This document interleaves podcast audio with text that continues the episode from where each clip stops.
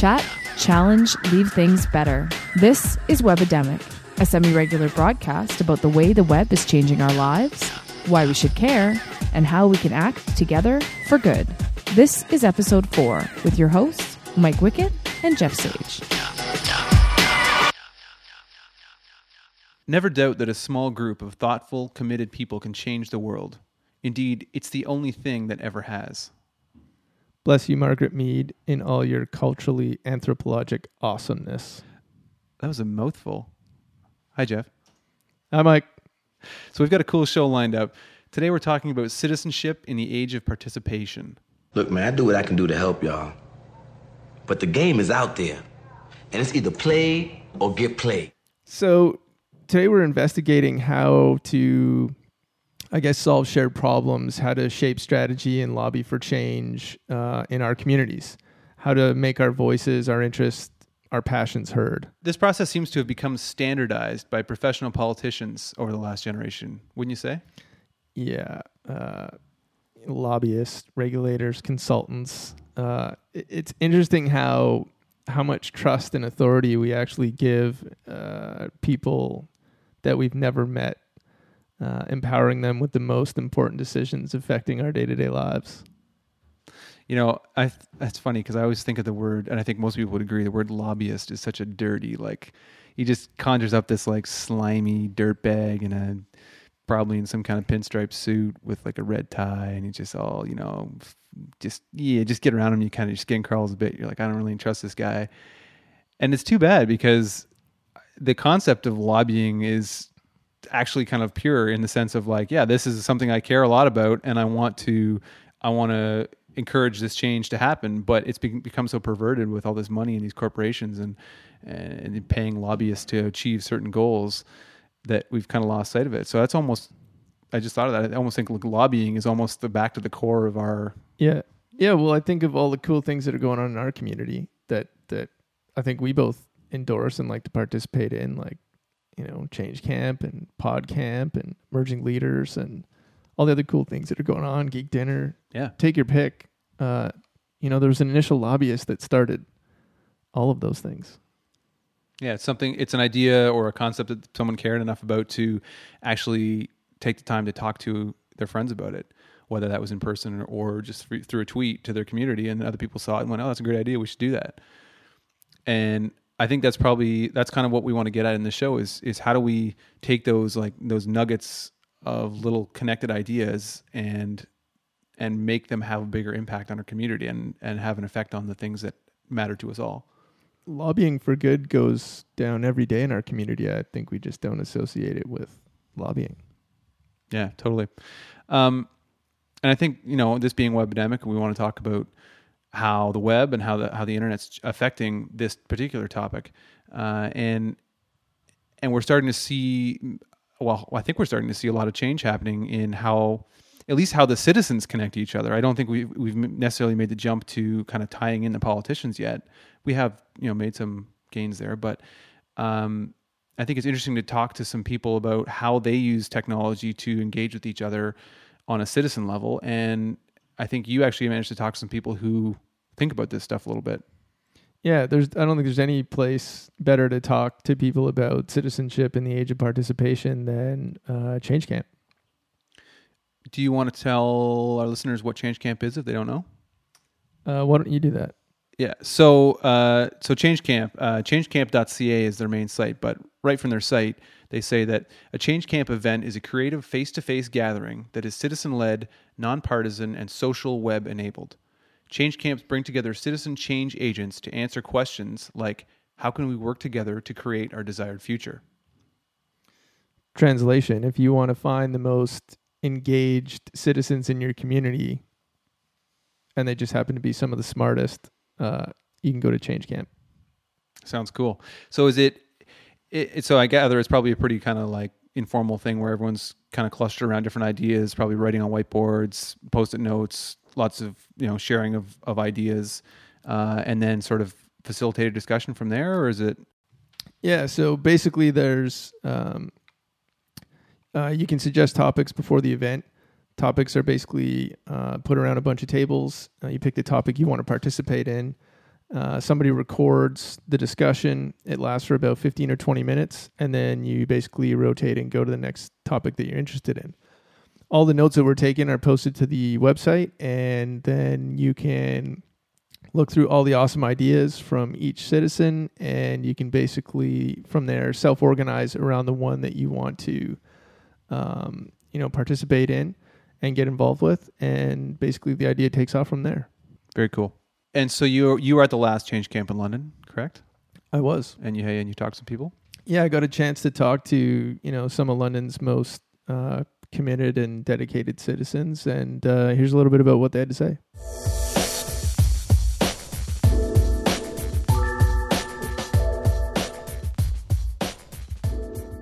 My name's uh, Sean Galloway, and I'm the city's urban designer. Right. My name's uh, Stuart Clark, a digital consultant, community enabler. I also host a podcast called This Week in London Tweets. Uh, my name's Kevin Van Leerup. Uh, I'm an active community member. Hi, Joel Adams. I'm Elaine Gamble, and I'm the Director of Communications for the City of London. So, just start by telling us uh, how you see your digital life enabling social change for you personally. Well, I think digital life is uh, you know, it is really important and powerful tool that can connect people that have a have not traditionally been uh, connected. Well, I definitely see it. Um, you know, having a digital life, having having social networking, it definitely helps the engagement. It definitely can change the world. My digital life has allowed me to connect uh, with other members of the community in a more rapid fashion than the traditional face-to-face communications, and it allows me to gather information uh, about the things I'm interested in uh, very quickly to mobilize uh, action in the community. Well, I think my digital life is just really an extension or mirror of my, my own personal life, whether professional or, or privately. It all blends together. It's really just a tool. So, but I think it's an awesome tool because it allows you to connect with people on a on a much more constant basis. It's allowed me to actually plug into a really cool community. Um, it's allowed me to, to meet new people and um, you know get out to events like Change Camp and Agenda Camp and some of the other really cool things that are going on. On a professional level, it's allowed me to actually connect with people um, that didn't know very much about the city and um, allows us to kind of engage a new a new audience that wasn't previously connecting with the city. So tell us a little bit about what what's the best part of your digital life that you think uh, will have the biggest impact on social change? Well, it's important to understand uh, urban development and, and your city because, as I tell everybody, you spend more time with your city than you do with your wife, your husband, your children, your mom, your dad, your aunts and uncles. So, the importance of being connected to that, being informed about what's happening in your neighborhood, and how you can influence change for the positive for your neighborhood is so important because it has such a vast impact on your life. Meeting new people who who are uh, are very into their ideas, and I think there's something really good about you know having a debate with someone who maybe you don't see eye to eye on everything, but you find common ground the thing I like the best about my digital life that has impact on social change is the ability to take the online connections and turn them into physical face-to-face connections. It's ability to uh, build bridges and cross divides that exist physically. The, the thing that, that I find most interesting about uh, sort of engaging on the digital level is just how quickly things can move. Um, you know, it's the it's the networking, it's the interconnectedness. You know what? The favorite thing for me is being able to engage and connect with people in the community in a way that's much more personal, even though it's digital and sometimes faceless.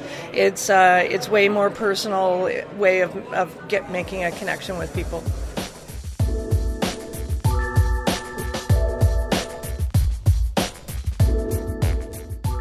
It's interesting to see them talk about how their experience in the digital realm, online, Twitter, Facebook, whatever it is, is really an extension of their regular life. A couple of them actually said that, but a, a few of the a few of the other ones alluded to it in the sense of they use it to meet new people or they use it to find out new ideas. And those are things that you could do in real life. You could go to a bar and meet some new people or whatever. Uh, but when you combine that with the scale and the speed that they also talked about, you end up being able to do more in less time and potentially be more engaged. Is that? Yeah, I, yeah. It's tough. I, th- I think they you could do the same thing in real life, but it's not happening to the same extent. I think something something's happening that the technology is enabling that wasn't happening before because it feels like opportunity is what they're talking about. And the more people you interview and ask them, you know, how's technology affected their lives, it, it feels like they're talking about things that are happening that didn't happen previously in their life. Some people talk about extensions, but for the most part, it seems like, or it feels like it's, you know, a new frontier it is something new in that the technology is new, but it's also make causing new things to happen in their life in their actual non-digital life. And I think that's that's where that's where you start to see both a clear uh, split between people who kind of are doing it and those who aren't because they don't you know if you're not on twitter you, it's hard to really f- grasp what first of all what twitter is and why you would get any value out of it but as soon as you start using it for a little while, and it may take a while, but as soon as you start getting in there and engaging and doing what those these folks talked about, then you start to make real life connections that that feel real to you because they are, and you meet these new people. So how do we how do we take that sort of new feeling and those new connections and make that next jump and and actually start to cause real things to happen in our communities? I was rereading McLuhan the other day, and I think which is really hard, by the way. Even though it's like the tenth time I've read it. That sounds hardcore. It's yeah, I think it's just me. But anyway, I think he was arguing at one point that y- you can't really understand a technology and how it's affecting you until you distance yourself from it.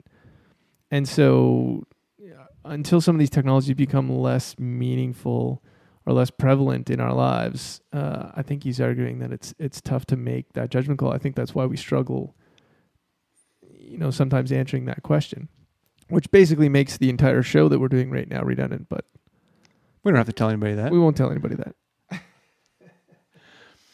so there are a few people out there who are trying to get at the heart of this, um, and and how we can take that engagement and use it to you know affect real change especially at sort of the municipal pol- political level because that's something that's close to all of us. It has a real effect on our everyday lives whether you realize it or not.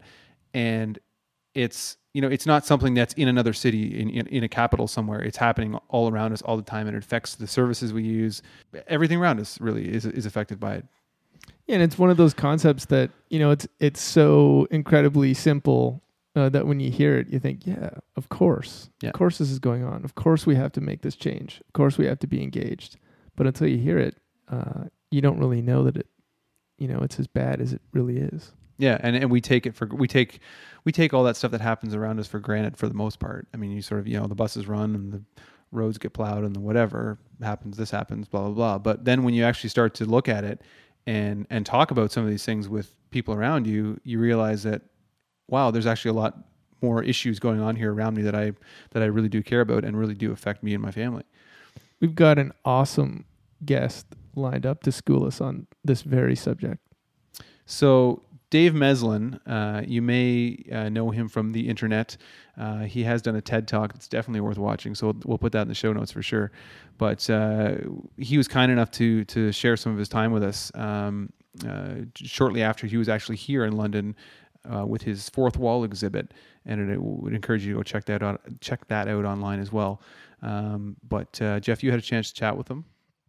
I did. Well, I thought it was an, an, excellent discussion that you guys had, and it definitely brings some balance to the uh, sometimes glorified impact digital media has on social movements. Let's hear what he has to say. Dave Meslin is an activist, journalist, and community organizer. Multipartisan and often fiercely optimistic, Dave embraces ideas and projects that cut across traditional boundaries between grassroots politics, electoral politics, and the arts community. In his work, in Toronto and globally, he attempts to weave elements of these communities together. The business card that he handed me when we first met reads Dave Meslin, Community Choreography, which, after hearing him speak, I think you'll all agree feels just about right. Dave Meslin, welcome to the show. Great to be here. Thanks, Jeff. So, in prepping for the episode, I was watching one of your TED Talks, and you're making a, a really solid case to the effect that apathy as we know it doesn't actually exist. People actually do care, uh, and they care very deeply, but we live in a world that seems to actively discourage engagement. Uh, tell us a little bit about what you meant by that. Well, if you break down, you know, what politics is really about, it's not about people who are wearing suits voting on items. It's about the water we drink. It's about the sidewalks we walk on. It's about the the roads and our schools and our daycares and our libraries. So people might think they don't care about politics, but everyone cares about the state of our school system or how long you have to wait in the emergency room or how long you have to wait for the bus. And if you care about those things, then you do care about politics. You just just might not know it, or you might not trust the decision-making system that that that that creates, you know, the transit system and the library system. But so I don't think you'll find anyone anywhere in the universe who doesn't care about our cities and our neighborhoods. So the question is, how do we get them to connect the dots between the things they care about and the decision-making systems that shape those things that they care about? Yeah, that's a that's a really that's a really good point. And you were actually the keynote speaker at Change Camp here in London, where uh, which is an event that basically is designed to reimagine government and citizenship in the age of participation. And many of the people we interviewed earlier in the show pointed out to the immense power of digital life and social media in enabling social change and pointed to really an unprecedented ability to create relationships and mobilize change you know now that we don't have to wait for the next town hall to connect or to to have our say so is technology enabling stronger more personal relationships or less authentic connections? Uh, i guess what i'm trying to ask is is all this connection actually good for us? I think the answer is yes to both. I think it's definitely good for us. I think internet technology opens up tons of doors in terms of government reaching people and people reaching back to government and people interacting with, with other people in their own neighborhoods. Uh, and because it's so new and the technology keeps changing and growing, uh, it's understandable why people are so excited about it. And it's great to see people wanting to develop apps that are related to democracy.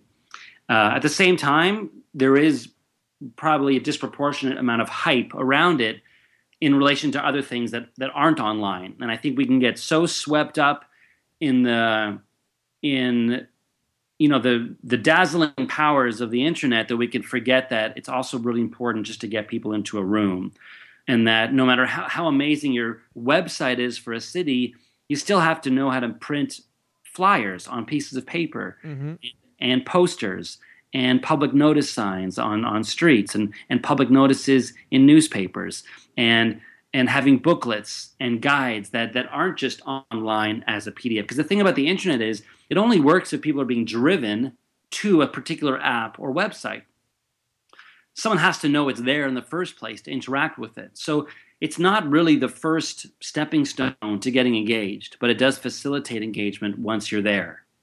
And what ways do you think we actually put too much emphasis on the web and its ability to engage citizens? Well, I can give you a very concrete example. Toronto City Hall used to have printed information in the lobby about how City Hall works. So if you wanted to get involved as a citizen, you could open up this booklet and it had tons of very useful information. If you go there now, you'll find 144 leaflets and flyers in the lobby of Toronto City Hall and not one of those flyers has anything to do with local government. And if you ask the clerk's office why, they'll say, well, we don't need to print these anymore. They're all available online. My response is if having something online replaces print, then how come those 144 companies who all have websites are spending tons of money to have flyers in the in, in the lobby? Because what the flyers are for is for Niagara Falls, Canada's Wonderland, Marineland, etc. It's marketing. And every company knows that even if you have a website, you still need billboards, you still need ads on TV, you still need ads in newspapers. A big part of political engagement has to be proactive marketing coming from government, and that can't be all online because online marketing doesn't work unless someone's driving you to your online uh, platform in, in the first place. So, amazing you know, website does nothing. You can have a civic engagement website the best one in the world, and it's absolutely useless if no one knows that it's there. And how do you drive people to it? Well, we all know how advertising works. There's a reason why there's ads in elevators and bus shelters and urinals and at the gas pump and video billboards on the highways. You have to compete with all the other marketing out there to get people's attention. And you can't do that online. You got to get into people's neighborhoods at their doorstep in their newspapers. So technology is more of a supplement to help us change the world, but it's actually people are the ones that are actually knocking down the true silos. Yeah, and also uh, it's not just the marketing. It's really it's it's the first step and the last step that I think can't happen online. The first step is getting people involved in the first place, like reaching them somehow, which was more likely to happen through a flyer or a poster, I think, than through a website. The flyer drives them to the website. I mean, it could also be a tweet, I suppose, but I don't think there's still a huge chunk of the population that isn't on Twitter. And uh, I say most people who are have accounts on Twitter barely use it, right? The people who are using it are using it in a very, very powerful way. I tweet all the time. I love it, but I don't reach the masses through Twitter. Mm-hmm. But the other thing I was going to say is so so that's the first step. The last step is people actually making decisions and collaborating together in a room. There's a reason why change camps happen physically in a space. Change camp is all about getting a bunch of people together into a, into an actual room to brainstorm. Uh, you can use online technologies to spread the word and get people to RSVP, but in the end, what really makes the magic happen is people in a room. So I think when you go a little too far towards discussion boards and, and wikis and Google Docs, you actually lose that excitement you get when 10 people sit in a room and can see each other's facial interactions and feel the tension and the energy. When you're on the cusp of you know a breakthrough of a new idea you don't have that online. It doesn't exist. So you got to get people into rooms physically and i think we sometimes think that a facebook page discussion wall or a twitter thread somehow replaces what you can do in a room with the real conversation, and I don't think it does. Mm-hmm. There's sort of elections going on all around the world where they didn't exist before, and and the traditional media tends to play up the fact that you know technology played this this huge role in actually driving change and in, in some cases displacing dictatorships that have been there for a long time. What role do you think technology played um, in some of those places like North Africa? I think it's exaggerated the role. I mean, people who, I mean, to be honest, we're all, we have no idea. Like, I wasn't there. So I can give you my theory, mm-hmm. but let me just preface that by saying I wasn't there. So I'm just, I'm just theorizing. But yes, there were people tweeting during the revolutions in, uh, in Libya or, or in Egypt. Um, and, and therefore we called it a Twitter revolution. I think that's I think that's strange because the fact is that there's been revolutions constantly all over the world, all throughout history, pre Twitter. So, for some reason, because Twitter exists, we call it a Twitter revolution. But 20 years ago, if there was a revolution somewhere, no one said that it was a fax machine revolution, uh, just because that was the new technology at the time. Uh, I went on Twitter and I tried to, you know, see what was happening during the protests uh, in Egypt, in Libya, and I found that I found it very unlikely to imagine that someone was on the streets and using Twitter in a viable, practical way because there was just so much clutter. There were more North Americans tweeting about, "Oh my God, what's happening? Did you hear about this? Did you hear about that?" Yeah. And, and rumors. There were unsubstantiated rumors that were going around like crazy. So there was no thread you could really follow that I found to be useful. I hate to say it. So uh, technology will never be a replacement for person to person citizen engagement.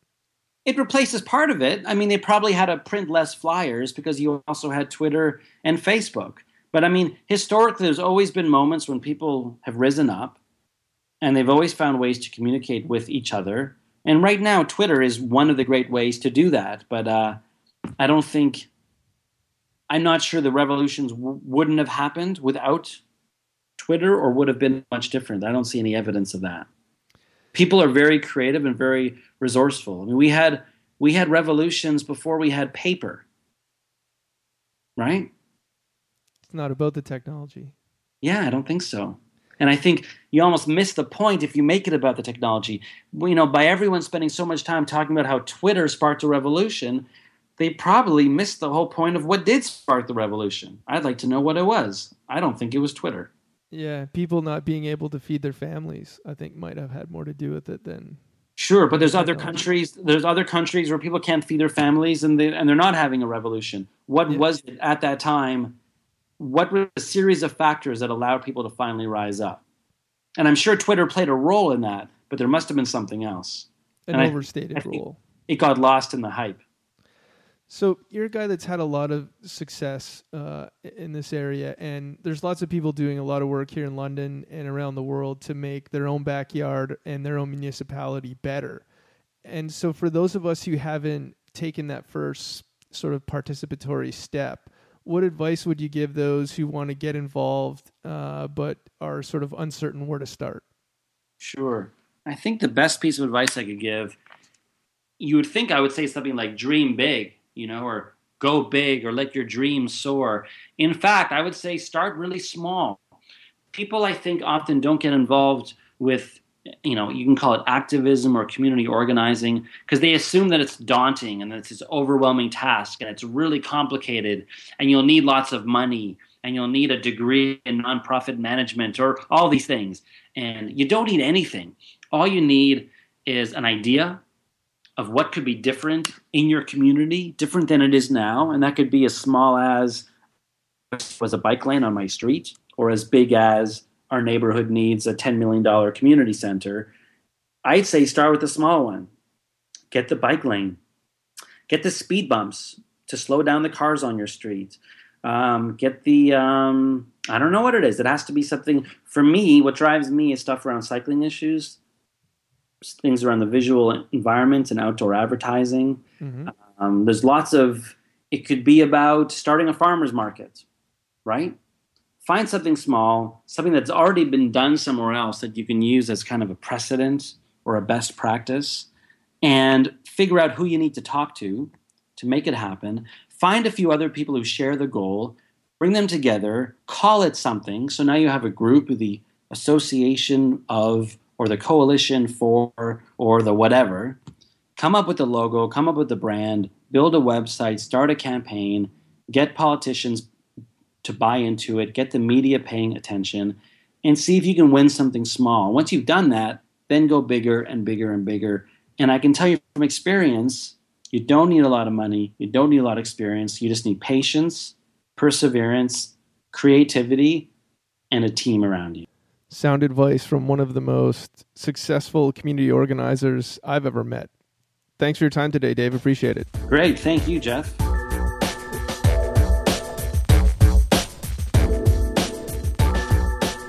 So he's basically saying, you know, it needs to become normalized that we're passionate about a local municipal issue and it needs to become normalized that we roll down to city hall when we're passionate about something or we Yeah. disagree about, uh, about something we say our piece we take our stand and then we go home and you do that with your family Yeah, and that's it's not not a culturally or socially normal thing at all for us to do right now. No, you wouldn't think about I'm gonna get my partner and my kids, and I'm gonna go down to City Hall, and I'm gonna you know say a two minute speech when there's time for audience participation, and that's a normal thing, Yeah. and I'm gonna see people down there, and then I'm gonna go for a bite to eat, and that's part of our lifestyle. Right now, we think a bunch of people in suits are making decisions for us. They're taking care of it out there somewhere and just doing it. It- It's funny you say it because I saw uh, today someone tweeted from City Hall here in London. I won't say who it was. I could. He wouldn't care. But tweeted from City Hall. Uh, actually, I think it was like a Foursquare check-in. But he said as his commentary, "How did I become this person?" And he's one of the guys who are at City Hall on a regular basis. You know, actively sitting in the gallery and paying attention and talking about this stuff. Yeah, and it's it's addictive. It's like anything Yeah. else, right? It's like a it's you know, like going back to the metaphor, it's it's like there's people on a stage that are in this play and we can't get access to them and they're making decisions for us. And when you start to engage and now with some of the technology we're able to sort of you know, engage on and offline, I guess, with with participants that are on the stage, uh, it, it gets addictive. And then you start to figure out what's going on and how much power people actually have over your lives and how much more focused that is actually becoming at a municipal level with the federal and provincial governments giving less and less monies to municipality. Yeah. Their decisions are only going to have larger and larger impacts on us, our kids, and our kids' kids. Yeah, yeah, I couldn't have said it better, any better myself. Um, I thought his his definition of uh, apathy was really interesting, or his discussion around the idea of apathy, and that we always talk about voter apathy or citizen apathy, but in reality, people care a lot, and his his examples of like oh yeah they care about the bus and they care about you know the streets that they drive on and all that stuff. Absolutely. You see something wrong with that whatever that function is in in your city and you're like oh that really sucks. Like that make that pisses me off. But then you don't do anything about it. And it's not because you don't care. It's because you don't know how or the right way to Yeah. to take that care and give it and put it in front in front of someone who has some power to change it Yeah, you can want to take it back to the schoolyard back in the day. You can want to play baseball as much as you possibly can want to play any sport, but if no one calls you to invite you to the game, tell you where it is, tell you how to take part, yeah you're not going to play. you're on your, you're on your own You're on your own. you're playing with yourself Yeah. nice. A special thanks to our featured guest, community choreographer Dave Meslin, and to our Change Camp participants, Sean Galloway, Stuart Clark, Elaine Gamble, Joel Adams, and Kevin Van Lierop. Guest bios and resources can be found in our show notes section at webidemic.org.